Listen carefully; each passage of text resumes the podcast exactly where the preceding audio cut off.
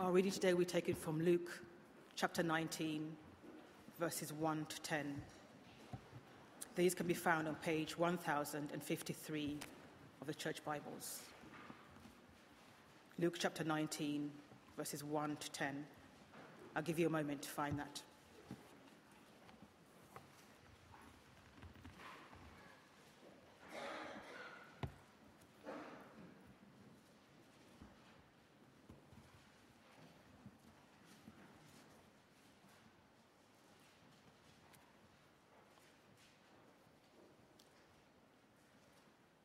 Luke chapter 19, starting at verse 1. Jesus entered Jericho and was passing through. A man was there by the name of Zacchaeus. He was a chief tax collector and was wealthy. He wanted to see Jesus, who Jesus was, but because he was short, he could not see over the crowd.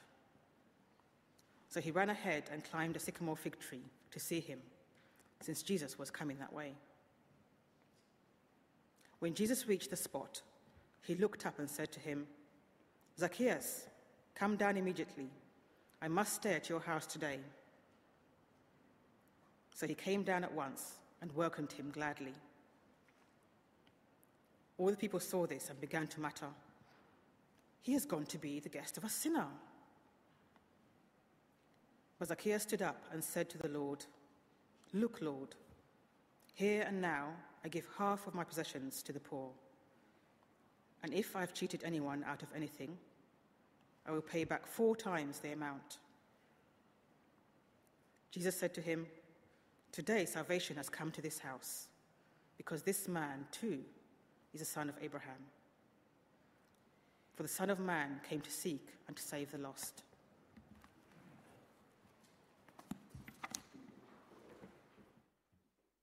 Margaret, thank you very much for, for reading for us. I remember, Margaret, um, you remember the first time you told me about your fascination with Japan, which I think was way back, uh, triggered in university days, wasn't it? Um, that you suddenly found yourself drawn to Japan. Um, it's weird to think all these years later how God has led you. Um, very lovely. Um, I don't know if it's true, um, but th- there's a story told of the, the Baptist preacher uh, Charles Spurgeon, um, who apparently had this rather peculiar way of training his students to preach. Um, and the, the, way it worked was like this he, would, he had one of those, um, uh, you know, in those old churches, you've seen those raised pulpits with a, with a sort of staircase that sort of goes up to them. Maybe you've, seen them um, places. Well, he used to put some little bits of, um, of paper folded up at the bottom uh, of the staircase. And, uh, uh, and what the students had to do, they had to go forwards, pick up a bit of paper, and then they had the amount of time they took them to, to walk up the stairs, to read it, um, and then by the time they got to the top, they were supposed to preach a sermon. Wow. Um, anyway, so on this particular day, there was, um, there was a, rather, a rather nervous uh, and, uh, and a rather uh, short student. And um, he came forward, picked up his bit of paper, and the, the text was the story of Zacchaeus. Anyway, so he gets to the top of the, uh, of, of, the pulpit and he stands up and he's all, all flustered. And he said, well, I've, I've, I've, I've, got three points. Um, I've got three points from this story. And, and, and the first is that Zacchaeus was a very small man, and so am I. And then he said, and the, and the, second thing I've got to say is that, is that Zacchaeus climbed up high, and, and so have I. And then he said, and the third thing I've got to say is that Zacchaeus came down quickly, and so shall I. um, and that was it. He was done. Um, now, you might be thinking that, that that's quite a good plan, actually. I quite, I quite like that idea. I wonder if Steve will pay attention. No, um, not, not, not my plan for this morning. Um, uh, instead, I would love us uh, to, to borrow from that little story three things. One is that we're going to have three points, um, and that they all involve that sense of compulsion, of, of a must. So I've, I've got sort of three musts for us uh, this morning.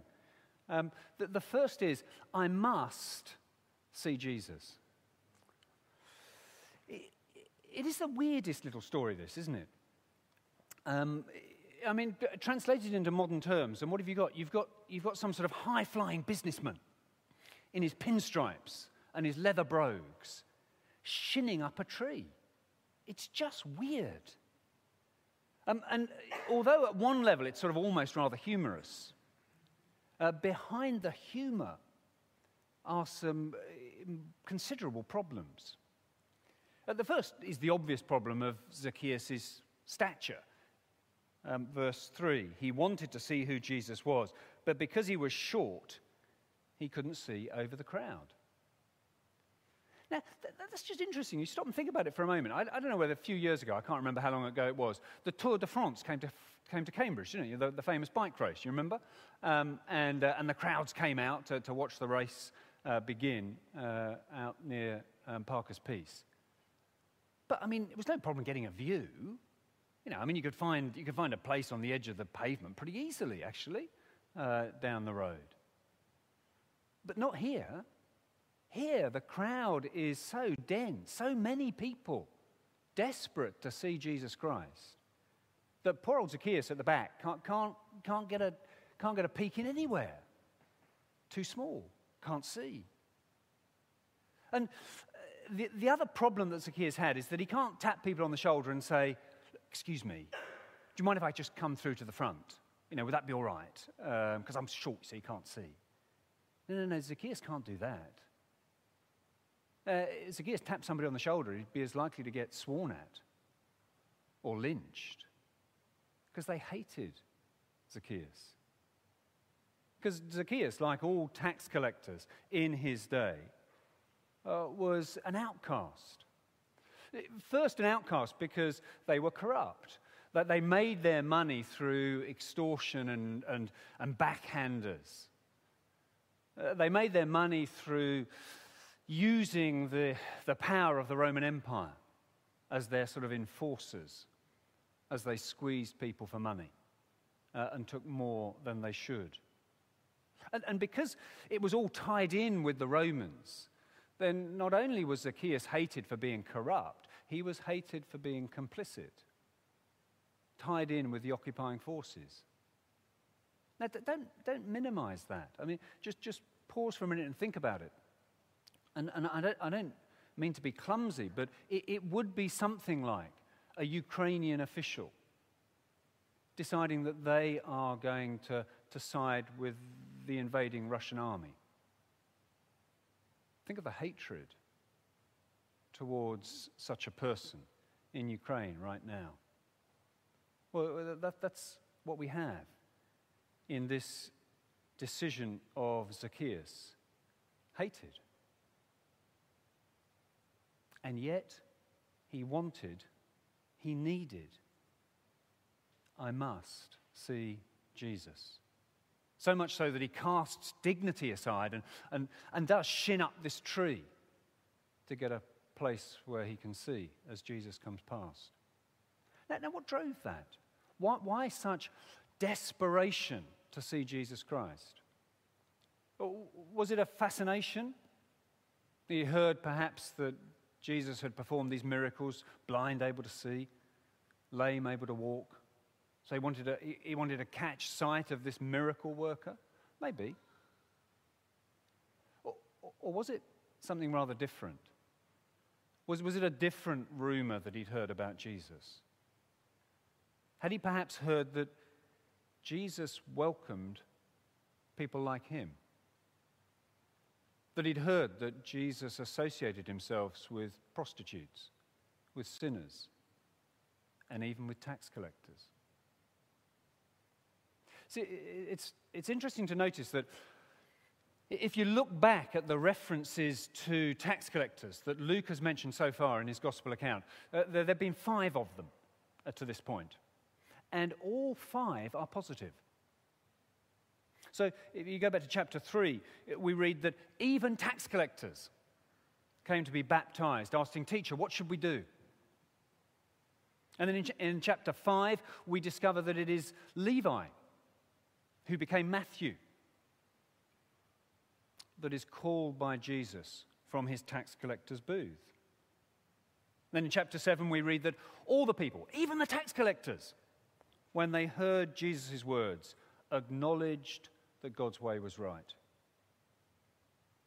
Then we move on to chapter 15, where Jesus tells the parable of the lost sheep. You remember? Uh, leaving the 99 to go after the one. And who is it that gathers round Jesus to hear him tell that story? It's the tax collectors and the sinners. And then in the chapter immediately before our one, if you've still got it open on page 1053, then you can just look across the page and you can see it over there. Chapter 18, verse 9. Jesus tells the parable of the Pharisee and the tax collector. You remember the story that uh, two men go up to the temple to pray. And the first is a Pharisee who stood by himself and prayed, God, I thank you that I'm not like other people robbers, evildoers, adulterers, and certainly not like that tax collector over there. Puffed up, full of himself. Whereas the tax collector, we're told in the parable, stood at a distance, would not even look up to heaven, but beat his breast and said, God, have mercy on me, a sinner. And then Jesus wraps up the parable by saying that it was this man, the tax collector, who went home justified before God. So, do you think that's what Jesus has heard? What Zacchaeus has heard about Jesus? That Zacchaeus has, has caught this truth?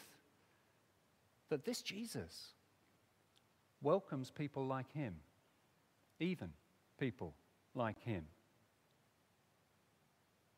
And he just wonders might he receive me as well? Is that why he had that sense, I must see Jesus? Well, the second must uh, comes from the lips of Jesus himself.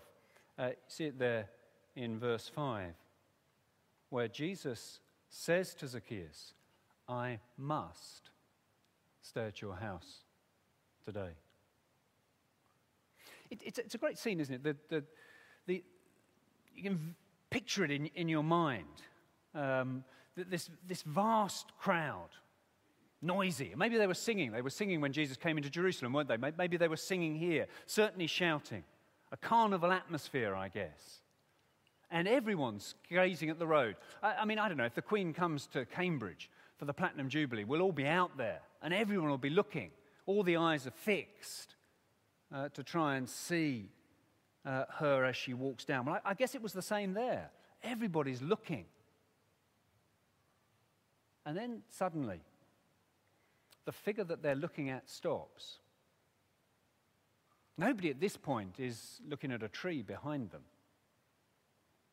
But then, as Jesus stops and Jesus turns, and Jesus' eyes lift up to the tree, suddenly everybody's turning.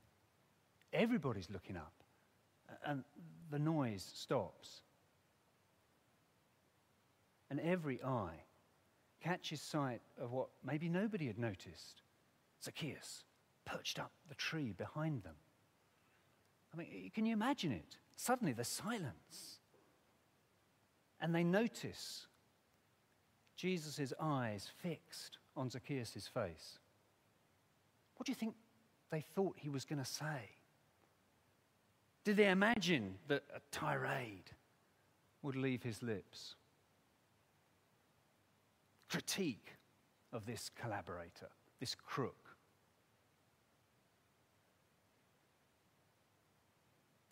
And instead, Zacchaeus, come down immediately. I must stay at your house today. You'd hear a pin drop. They couldn't believe it. Of course, Zacchaeus comes down.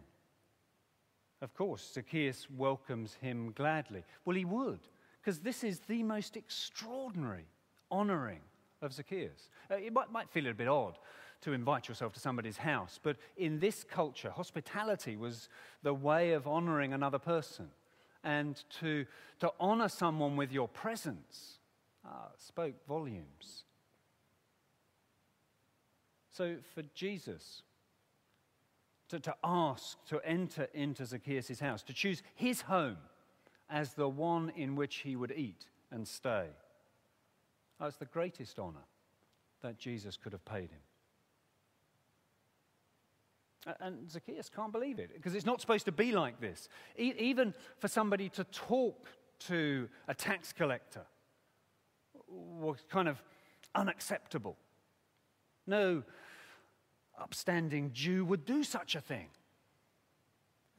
But Jesus doesn't just engage him in conversation, he shares a meal at his table, he sleeps in a bed in his house. He enters into friendship with this man. What would we liken that to? How could we capture a flavor of that? I, I have no idea. For, for, those of you at school, maybe, uh, Uh, if, if, if you think about the coolest kid uh, in your school, uh, and uh, you know, everyone wants to be their friend because they're really cool. And actually, truth be told, you're, you're kind of one of the nerdiest. And then suddenly, this person pays you a bit of attention. And first, you think maybe they're, they're just winding you up. They're just teeing you up and they're going to they're gonna drop you in it. And then you realize, no, actually, they do want to pay you attention. And, and, they, and they talk with you, see you. They want to see you over the weekend. They want to form a friendship with you. And you think, where did this come from? Well, that's something of what's going on here. And Zacchaeus is overcome with joy because he's overcome with grace. Because that's what we're seeing here. It's undeserved favor. There's, there's no reason, no basis for Zacchaeus to have ever dreamt that he would be on the receiving end of this attention from Jesus. But suddenly there it is. Jesus engaging with him, Jesus eating with him, Jesus staying with him, Jesus coming into his life. That's what it is to become a Christian believer. Maybe we have forgotten that. Maybe we've never known it. To become a Christian believer is to receive grace to be overwhelmed with astonishment that Jesus Christ, utterly pure, utterly good, thoroughly wonderful, would be willing to enter into relationship with us, by his Spirit to dwell with us, for him to love us, for him to be with us, and to know that we deserve none of it. And it leads to a third must. It leads Zacchaeus to say, I must put things right. You see the crowd uh, there in verse 7. Well, they respond by beginning to mutter. That sort of disgruntled kind of little undercurrent of, what on earth is this? Can't believe it. It's gone into the house of a sinner. Oh, they're not happy. And, and you see that incidentally that puts them in the Pharisee camp? Do you catch that? For them to say, What's he doing that for with him? Because I'm really glad I'm not like him. Why on earth didn't he come to stay in my house? I mean, my house. I mean, that I would understand. But to him, do you see what they're doing? I thank you that I'm not like them. But here, and, and there is a contrast at this point. As Zacchaeus responds in verse 8 by standing up and delivering his speech. Because that's what it feels like, doesn't it? The, the, the, first thing about it is that he stands up like, like he's going to make an, a pronouncement, he's declaring something important. And then, then secondly, do you notice who the de- declaration is to? He speaks to the Lord. It's, it's not the crowd that he's got something to say for. It's not as though he's trying to sort of appease them, win them over. You know, he hears them muttering. And so he says, you know, look, look crowd, it's okay. I'm going to do something really lovely here. Now, he's, he's not thinking about them. They're not his focus. His focus is the Lord. Having received this extraordinary favor from Christ, this acceptance from Christ, he responds to Christ. Look, Lord, here and now I give half of my possessions to the poor. And if I cheated anybody out of anything, I will pay back four times the amount. It's extraordinary.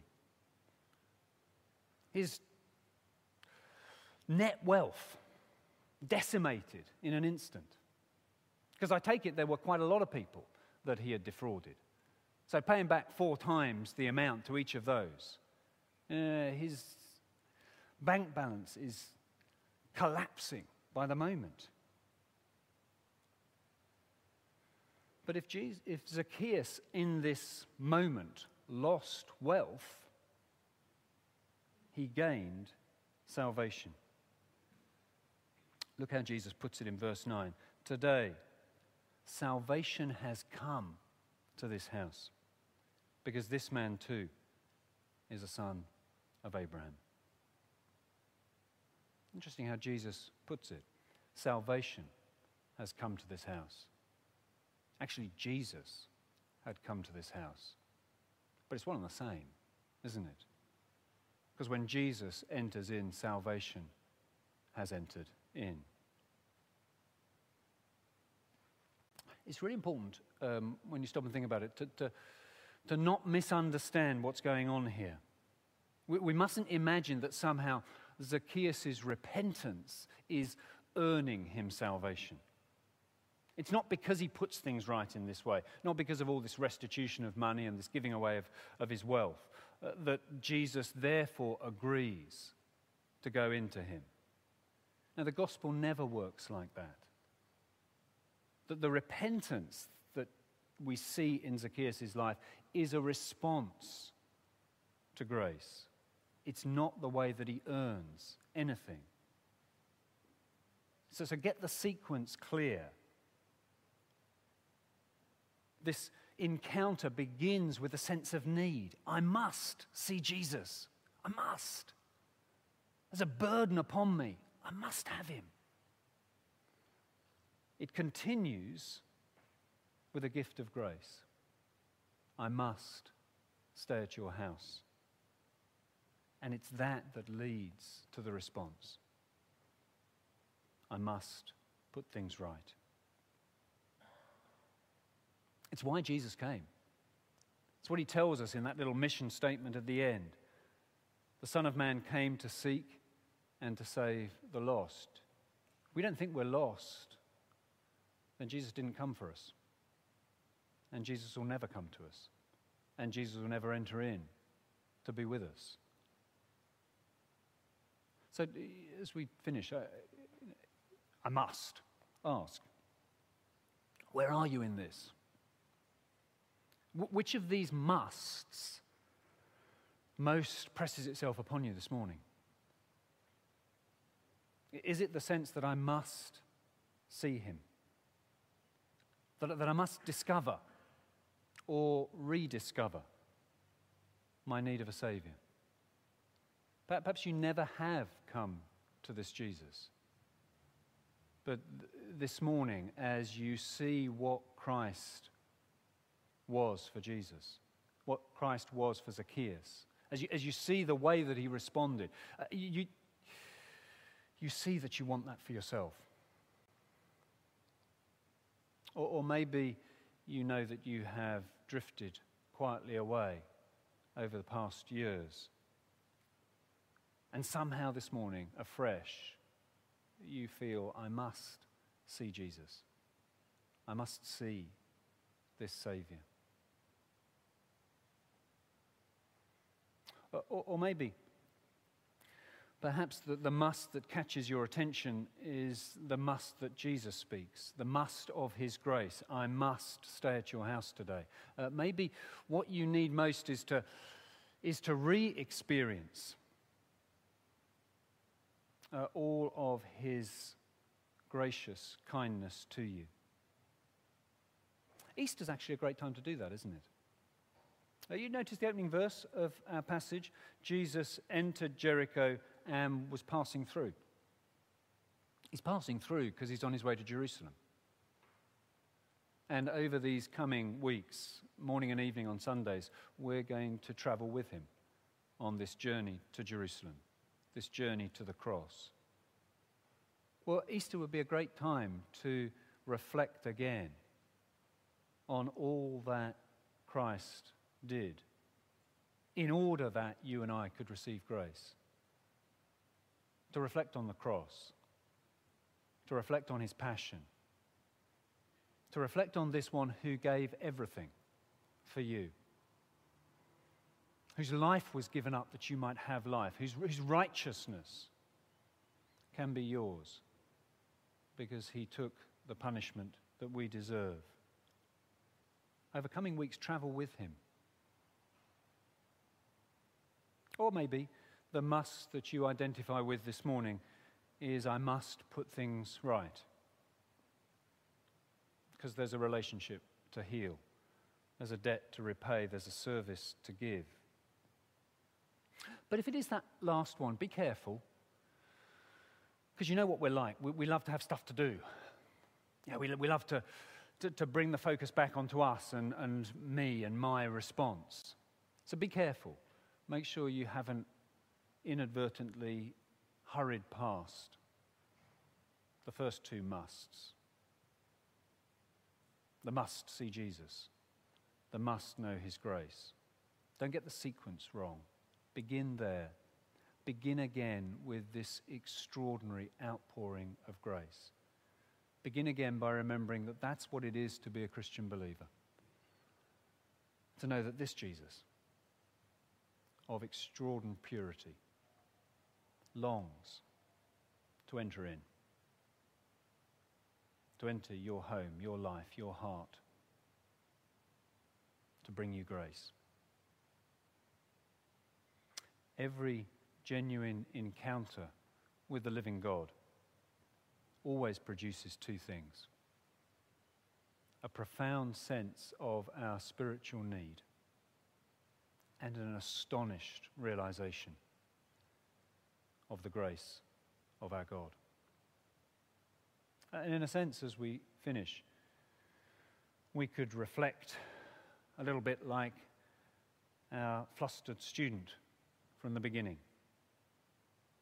by saying, Zacchaeus was a sinner, and so am I. Zacchaeus encountered grace, and so do I. And Zacchaeus was changed, and so, by God's grace, will I. Let me lead us in a prayer.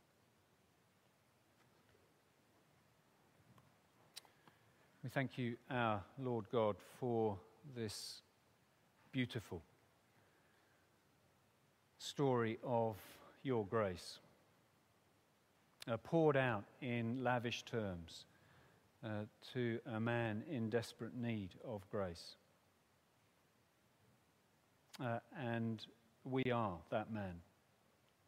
We too need your grace. Uh, we too need you to pour upon us mercy.